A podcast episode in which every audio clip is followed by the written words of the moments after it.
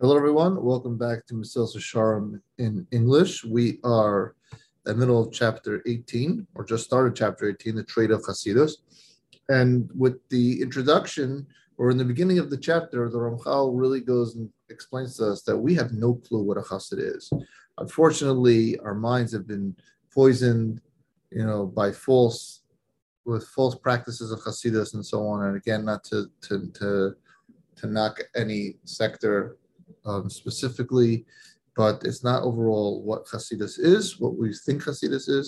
And a general definition, he said, is uh, a, a chassid is someone who wants to bring a uh, satisfaction to his creator through his through his mitzvahs and through his his avodah.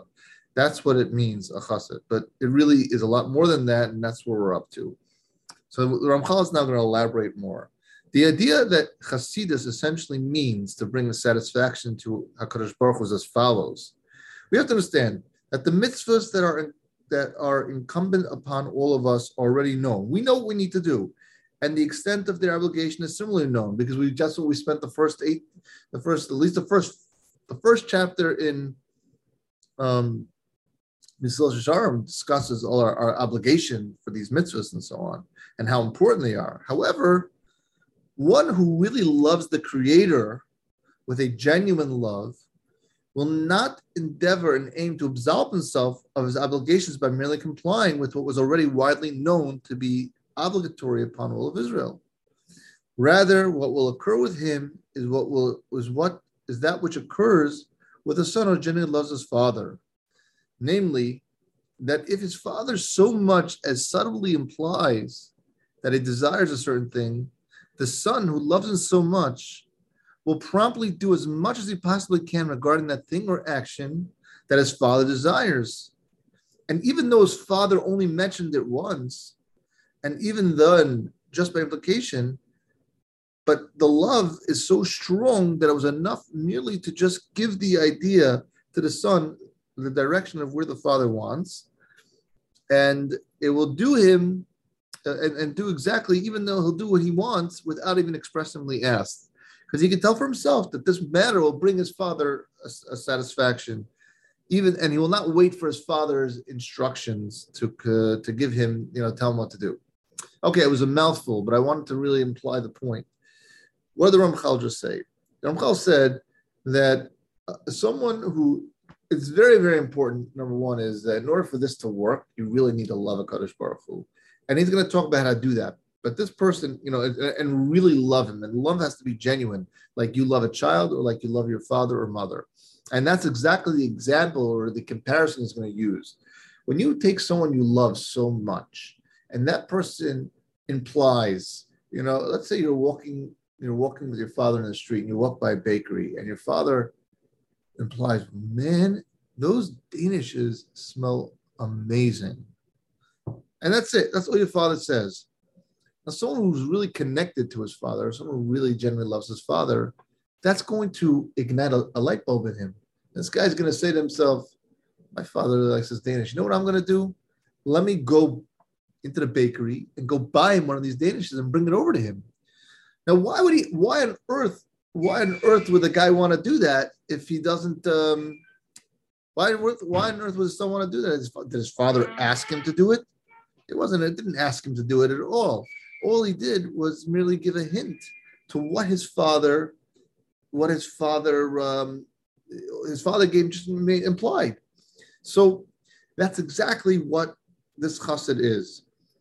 A chassid, like we said, so he loves HaKadosh Baruch Hu like he loves his father. And HaKadosh Baruch Hu, he already told us what he wants done, the mitzvahs, and how to do them. He also made it very clear. We know how important it is.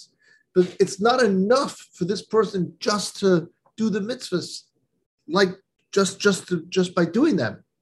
He really wants to show, rather, he takes the mitzvahs and he takes the, uh, uh, the he takes the, he takes the concept and he, he uses that as a guide on how to expand on it. And by not chas v'shalom creating new mitzvahs, no, no, no. By taking the mitzvahs he has, and really enhance them and beautify them. And he's going to explain more. But it's it's it, it will only work It will only work if the if the love is genuine. And the Ramchal is going to prove this phenomenon.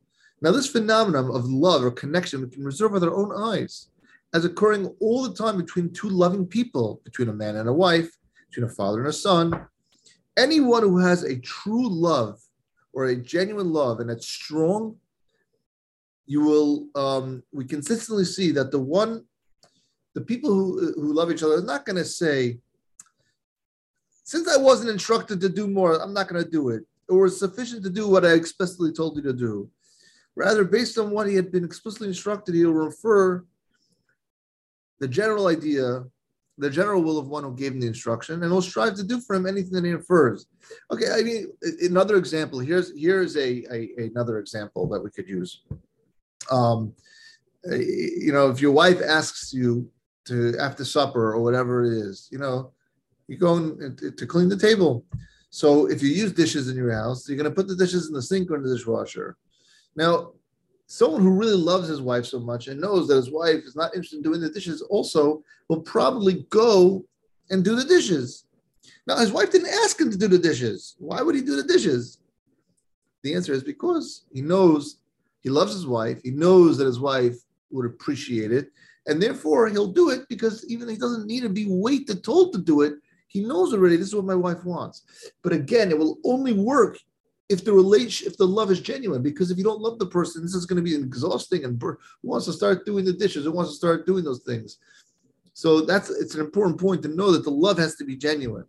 And and now you could see. So the same thing with the Creator, with HaKadosh Baruch Hu, that if you truly love HaKadosh Baruch Hu, it's not going to be enough for you to do the mitzvahs. You don't want to just do the mitzvahs. You, you, you want to do the mitzvahs the best possible way because you want to bring a nachas ruach to the Ruvay Hashem. You want to bring a, a, a, a satisfaction to the Creator. So he's going to take these mitzvahs and he'll use them as a guide to expand on the mitzvah, to do it the best possible way he thinks he can do it. And this type of person brings someone who's a satisfaction, brings a satisfaction to the Creator. So now it emerges, okay, so a chassid can be, now you see a chassid is really someone who, it thus emerges that the guiding principle of chassidus is expanding the fulfillment of all the mitzvahs in all the appropriate and feasible scenarios and all its applications. That is what a chassid is, someone who takes the mitzvahs and does them to the fullest potential in every possible way and, and, and bringing a true satisfaction to its Creator. So, and and he's going to, Ramchal is going to expand even more and explain even more the, the difference between prishus and chassidus. But I want to end this this this this this podcast on just a, a small note. It's, you know, we say it twice a day. The avodah is Hashem Elokecha. You know, in Kriyas Shema, you should love Hashem your God. Imagine if you really love HaKadosh Baruch Hu, and it's a commandment, right? But it's very hard to command. You can't. How do you command? You can't command someone. You know, it's very hard to, to to demand you to love someone. It has to develop over time. But if you get there, and the Ramchal is going to give you tools on how to do that. But if you get there, can you imagine the avodah, doing the avodah? Sometimes it's so hard to do a mitzvah. But if you truly love the Rivbono Shel Olam, the if you truly love the Creator of the world, then doing a mitzvah, it's, it may be hard, but you want to do it because you want to bring a satisfaction to him.